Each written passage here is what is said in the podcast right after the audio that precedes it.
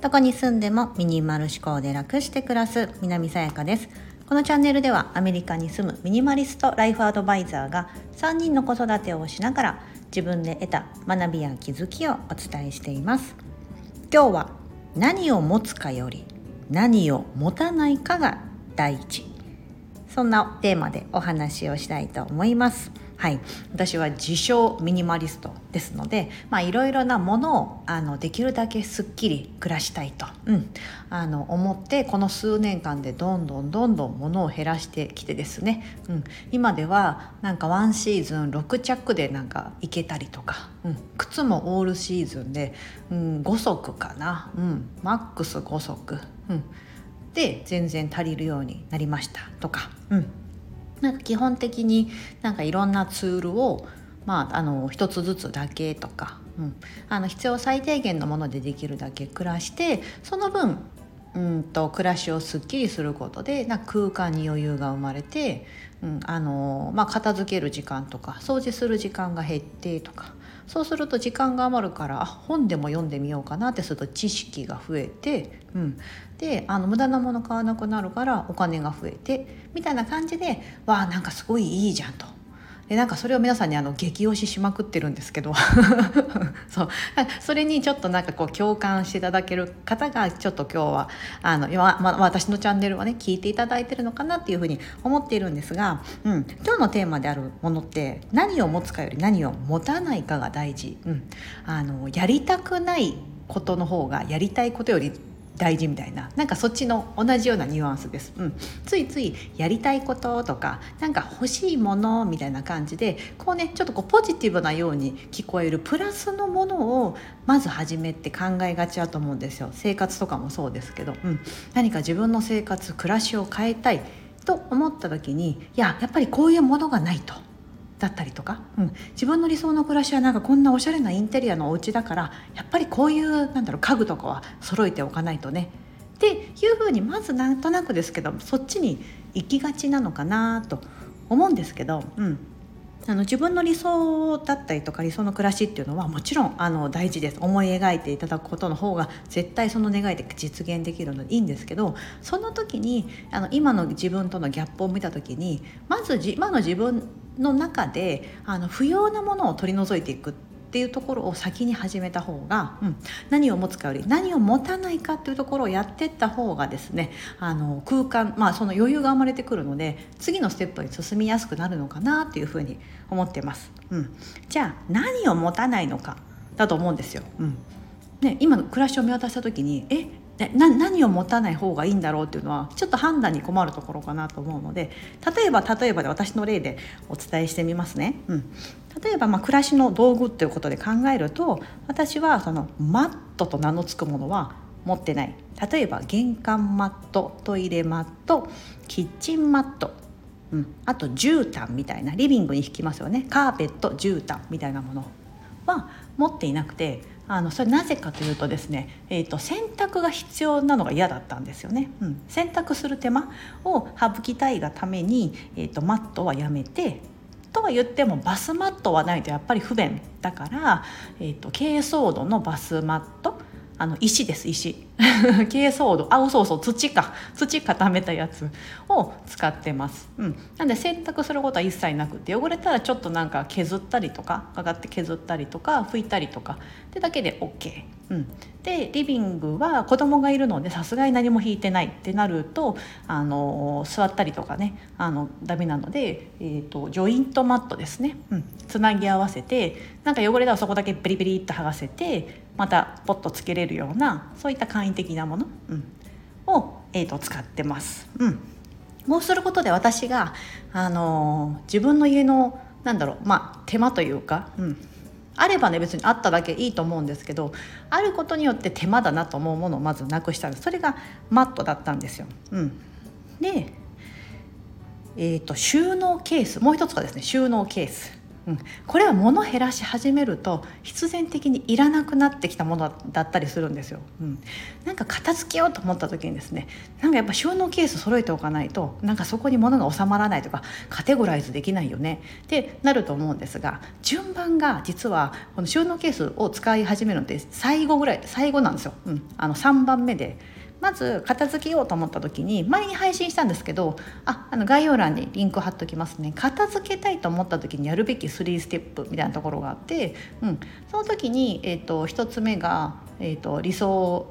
えーとまあ、片付けたいと決めたり、えーと、理想の暮らしあったりでその3番目の最後のところに、えー、と1つ目が、えー、といざ行動してみるってなった時にですね、えー、とまずは、えー、と不要なものを取り除くでその次にそのもの住所を決める。で3番目の最後のところにあの使い勝手よくするために収納ケースとかを用意する。っていうところなんですよ。もうほんと片付けでいけば一番最終段階なんですよね。うん、なんですけどここはあのなんだろうなちょっと華やかというかなんか最後の段階だからビシッと収まるとめっちゃ気持ちいいじゃないですか。で見た目も綺麗なのでなんかそこに結構整理収納っていうとフォーカスされがちだと思うんですよね、うん、だから SNS とかなんか流れてくるものってねその一番最後の要のところがまあ一番取り取り上げられてるなっていうふうに思うんですよ。うん。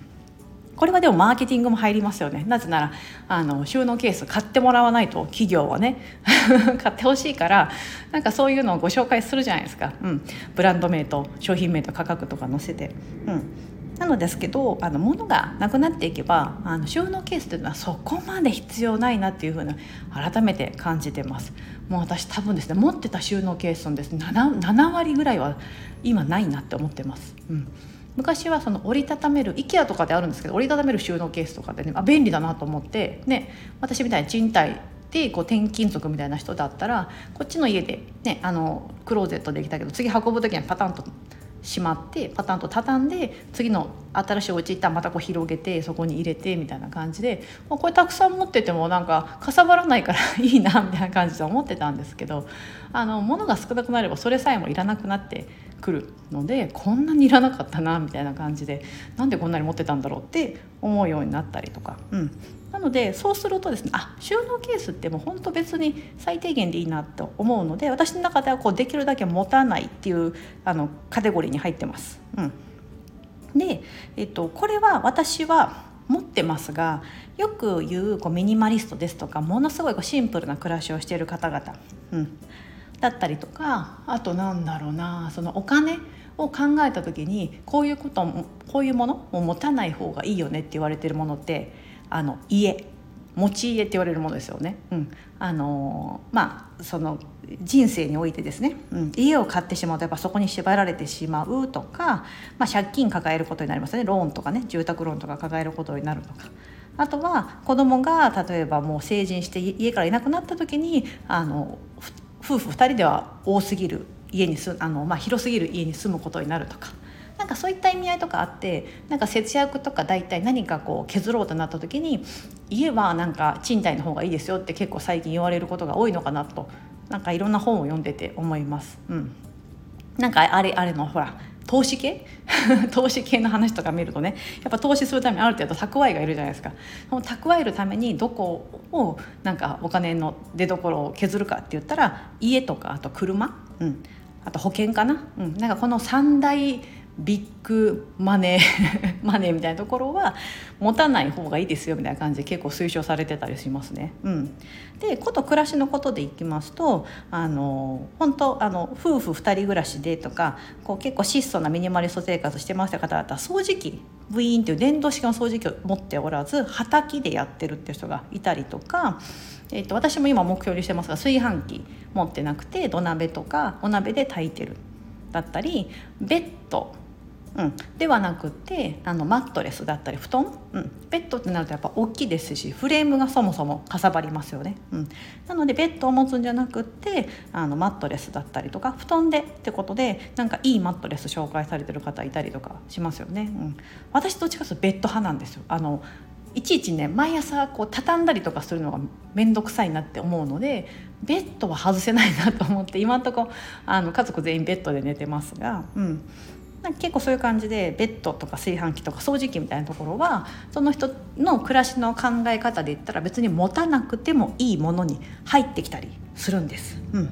なのでなんかこういう価値観とかへえと思ってるとですね意外と家の中であじゃあこれなくてもいけんのかなってものが結構出てくるかなと思うんです。さっき私が例に挙げたちょっとちっちゃいものだとマットとか収納ケースみたいなところがあるありますし、うん。まあ、大きいものだとね 家とか車とかね。あなんだろうあとなんだろう。もうバスとか電車がすごいはあの、ね、あのよく交通の便がいいとこだったら自転車はいらないなとか、うん、いうのもあるかもしれないんですけどそう。なんかそういうふうにですね何かこう減らすこととか持たないことみたいなのを先に考えたりとか、うん、なんか決めておくでもいいと思うんですよね。うん、っていうのが結構この自分のなんかすっきりライフといいますか、うん、につながっていくんじゃないかなと思うんです。はい。まあ、今日はですね何を持つかより何を持たないかが大事。みたいな感じでお話をしてみました何か、うん、よくたまにご相談いただくのは何から減らしていいかわからないとかいうのが結構ご相談いただいたりすることがあるんですよ。まあ、その時お伝えするのは配信でも今までお伝えしてましたが何か自分のその思い入れだったりとか別に対して好きでもないものとか、うん、もう興味がそれたようなものうん、とかを先に、えーと、手をつけた方がスムーズですよって言うんですよ。うん、で自分のが好き例えばお料理が好きだったらキッチン周りは一番最後。でお洋服が好きとかファッションが好きだったらもう服とか靴とか身につけるものはもう一番最後にしておくとか。した方が、うん、あの減らす時にですね、うん、心が痛まなかったりとかなんかその手が止まってしまうってことがないのかなと思ってます。はい。ということで何を持つかより何を持たないかが大事。ということでお話ししてみました。ここまでお聴きいただき本当にありがとうございます。素敵な一日をお過ごしください。